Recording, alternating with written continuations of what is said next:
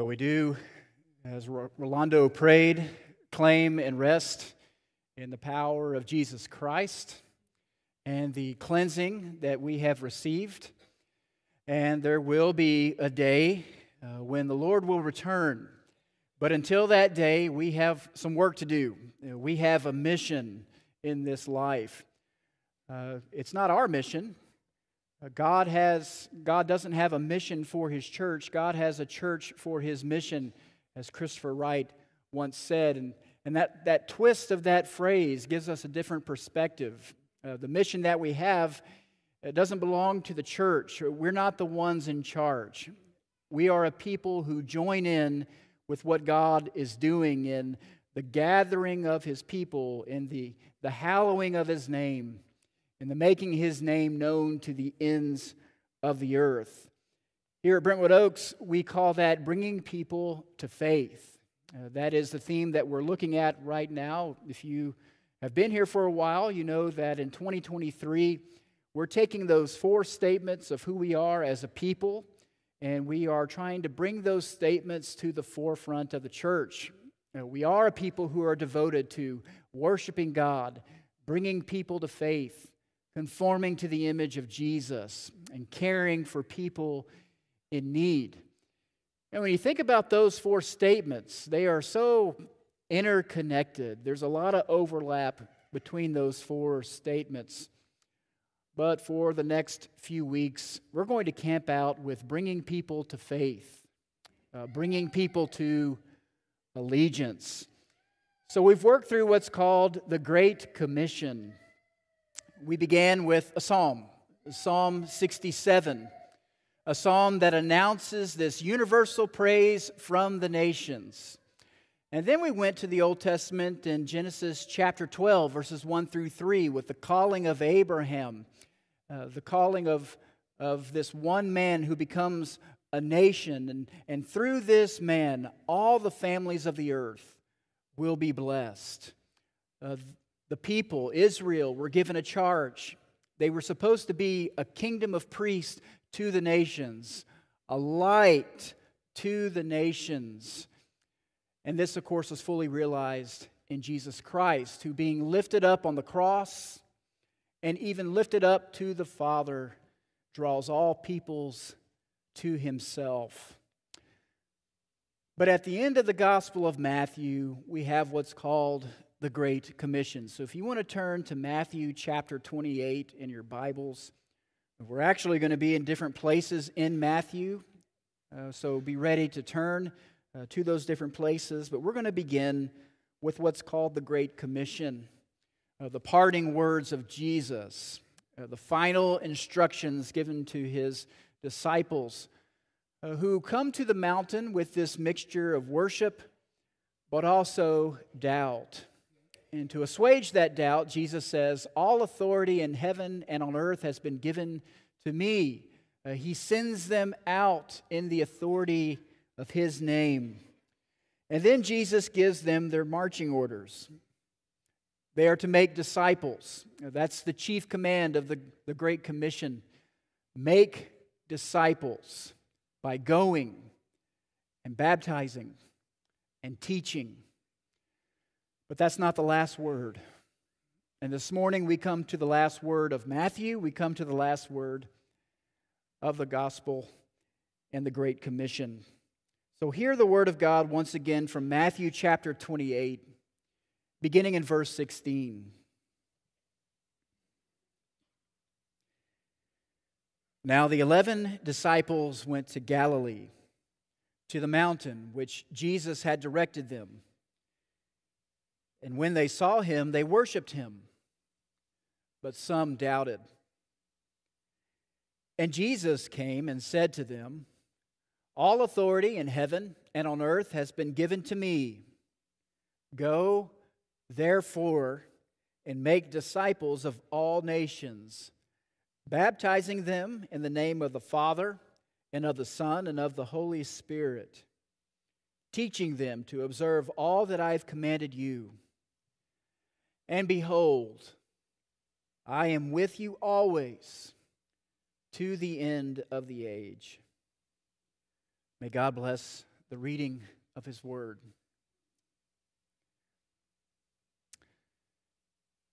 Skydiving is on my bucket list of things I wish to do before I die, is something that I would never say.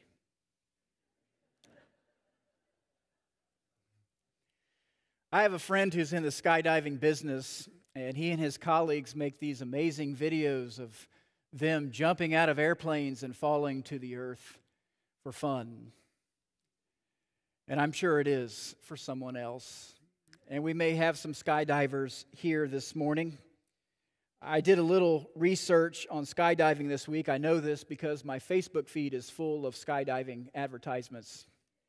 That's another story there are some hoops you have to go through to jump through in order to skydive, especially if you want to do a solo skydive. Uh, there are some companies who let you do a solo skydive on your first jump, but not without some extensive training. Uh, most skydiving companies that I've worked through this week and researched, they require a certain number of what are called tandem jumps, where you are tethered to a professional so, not only does a professional uh, give you the basic instruction of how to skydive, but he also, he or she jumps out of the plane with you. And they remind you of the different things that you're supposed to do, the position of your head and your hands. And they pull the, the cord of the parachute the first few jumps. You're not allowed to do this by yourself. And I can imagine what that would be like if you were to show up at a skydiving company and basically they gave you what the stewardess gives you in the airplane just a couple of minutes of instruction, and then they send you up on the plane and say, uh, Good luck, and push you out, and you have to uh, do the perfect solo skydive. To me, that has the making of a disaster. Well, speaking of the making of a disaster, or really a fear inducing endeavor. I wonder what those disciples on the mountain were thinking whenever Jesus was giving them these last instructions. They already had some doubt, they already had some hesitation. But then Jesus gives them the instruction to go out into all the world and make disciples of all the nations. These Galileans, these fishermen, a tax collector, a zealot, these group of rejects have been given the task to make disciples of all the nations, to go out to the Roman Empire and confront the gods and the goddesses of all the Romans and the Greeks and, and all of the nations of the world, to go and confront the Pax Romana, the peace of Rome, ushered in by the Caesar and the gods and the Roman military and, and the Roman way of governance, the roads, the aqueducts. Everywhere they looked, they saw the symbols of Roman power. These 11 men in that larger circle of disciples were given a task that was truly beyond them, and it would be a costly mission. Uh, Jesus gives them a preview of what is to come back in Matthew chapter 10. If you want to flip back to that, I'll be reading in Matthew 10, verses 16 through 25. This is in the context of Jesus sending out the 12 in kind of a mini Great Commission. Uh, they were supposed to go to Israel and uh, announce the kingdom of God, that the kingdom of God is at hand. But then Jesus tells them what they are to expect.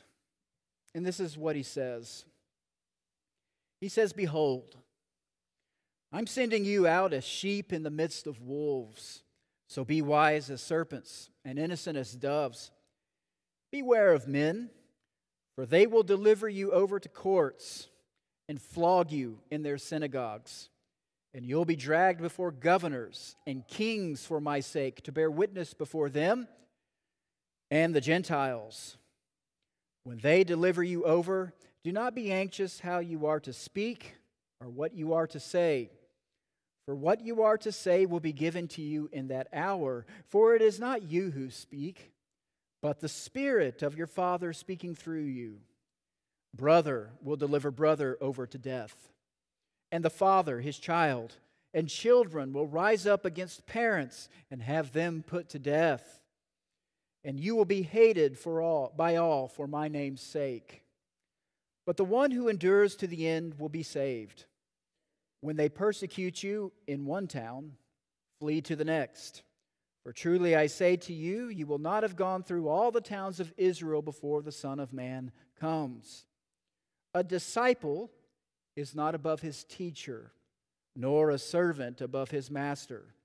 It's enough for the disciple to be like his teacher and the servant like his master.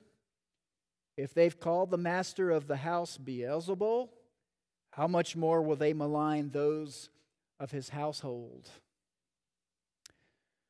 Well, that's a very sobering and, if not frightening, mission that Jesus gives his disciples. But Jesus has given them the instructions. Jesus has spent time with them, teaching them how to fish for people. Jesus has even, or will, have given them a living sermon on what it means to pick up their cross and follow him.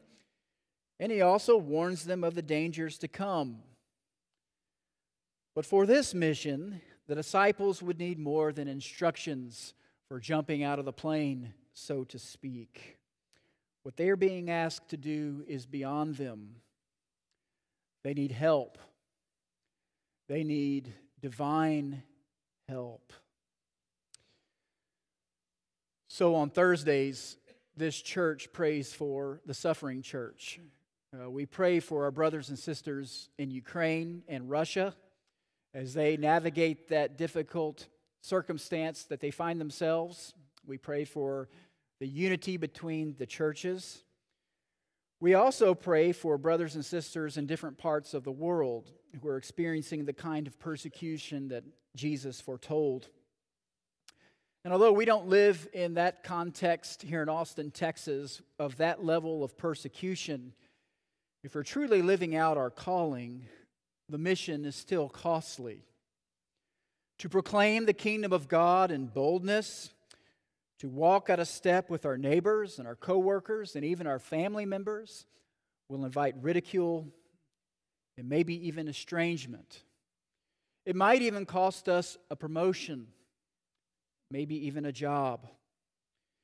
The game board may change.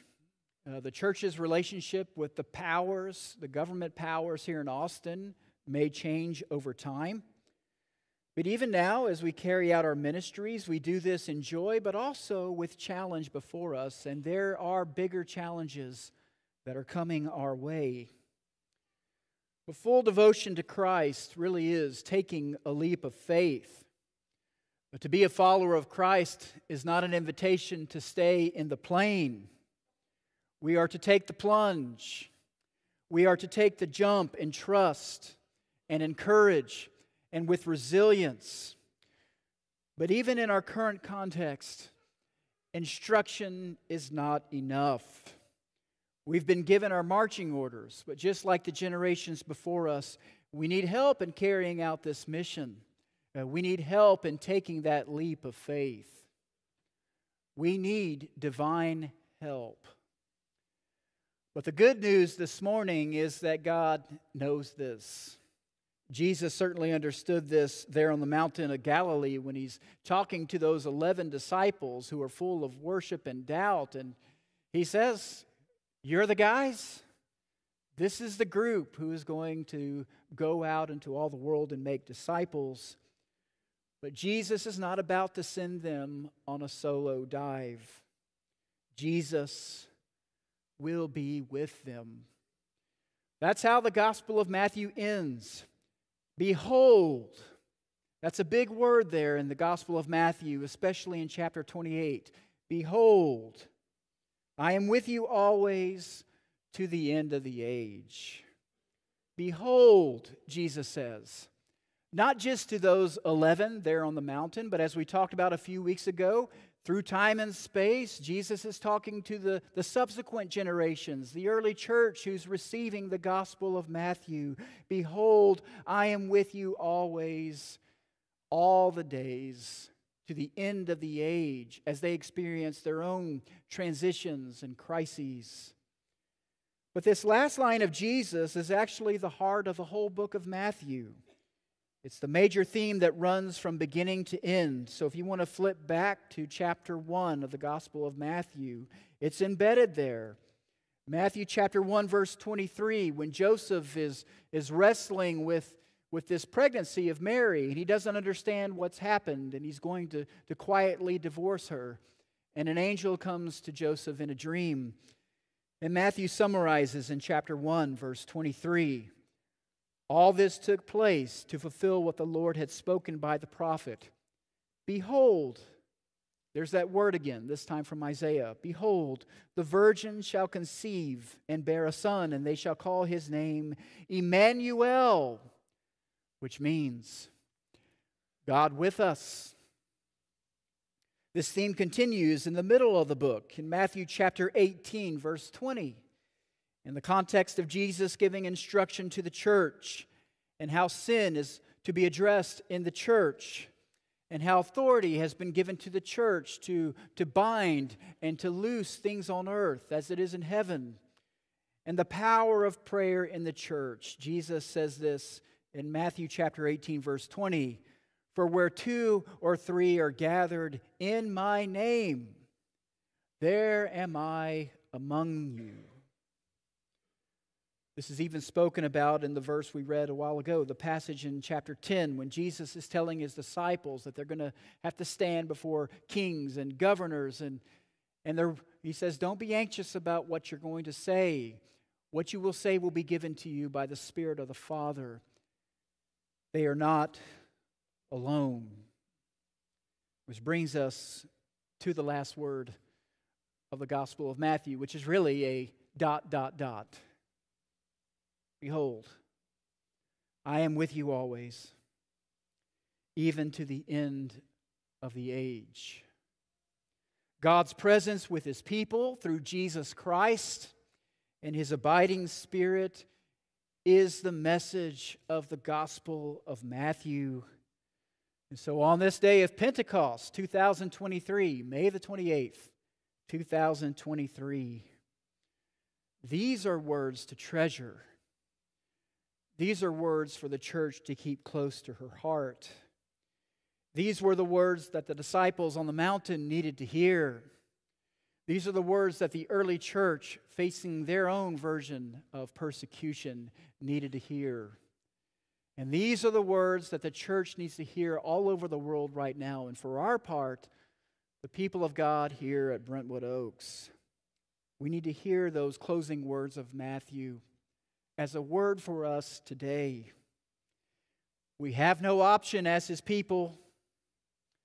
We're not allowed to stay in the plane. We have to jump. We have to go out on mission. But this is not a solo jump. Jesus is present with us. Emmanuel is with us all the days, even to the end of the age. So maybe this morning you come here in worship, but maybe with a mixture of doubt. Maybe you come here this morning and you think about the mission that God's entrusted to us and you have feelings of fear and anxiety. Or maybe it's the burden of sin. Maybe you're thinking, I can't jump out of the plane because of the sins of the past. I'm not a good representative of the kingdom because of what I have done. Well, as we close this series on the Great Commission, I want to invite you once again to do a survey of those 11 men there on the mountain who carry their own baggage of sin and fear and doubt and inadequacy for what God was calling them to do. The evil one would love for you to stay on the plane, paralyzed by guilt, paralyzed by fear. But the mission that is before us is too important. It's a mission that really goes to our core identity. We are linked to this mission of announcing the kingdom of God in word and in deed. But it's a mission that's too important to listen to the lies of the evil one. Hear the word of grace this morning. Forgiveness is ours in Christ. Forgiveness is ours. The washing, the cleansing that we yearn for is available to us. The time for a fresh start is right now as we gather around this table, remembering that our sin has been nailed to the cross. May we experience the cleansing that God is offering to us through Jesus so that we can join in this mission with a clear conscience, knowing that we are not alone in this endeavor, that Emmanuel is with us to the end of the age. This morning we have the invitation for a cleansing of the heart. We're going to sing a song that goes to Psalm 51 when David was weighed down by his own sin and his deepest desire was for a cleansing, for a washing, something that is ours because of the work through Jesus Christ and through the power of his Spirit. If you'd like to respond to the good news of our Lord Jesus, crucified, but also risen and ascended to the Father, we invite you to come as we stand and as we sing.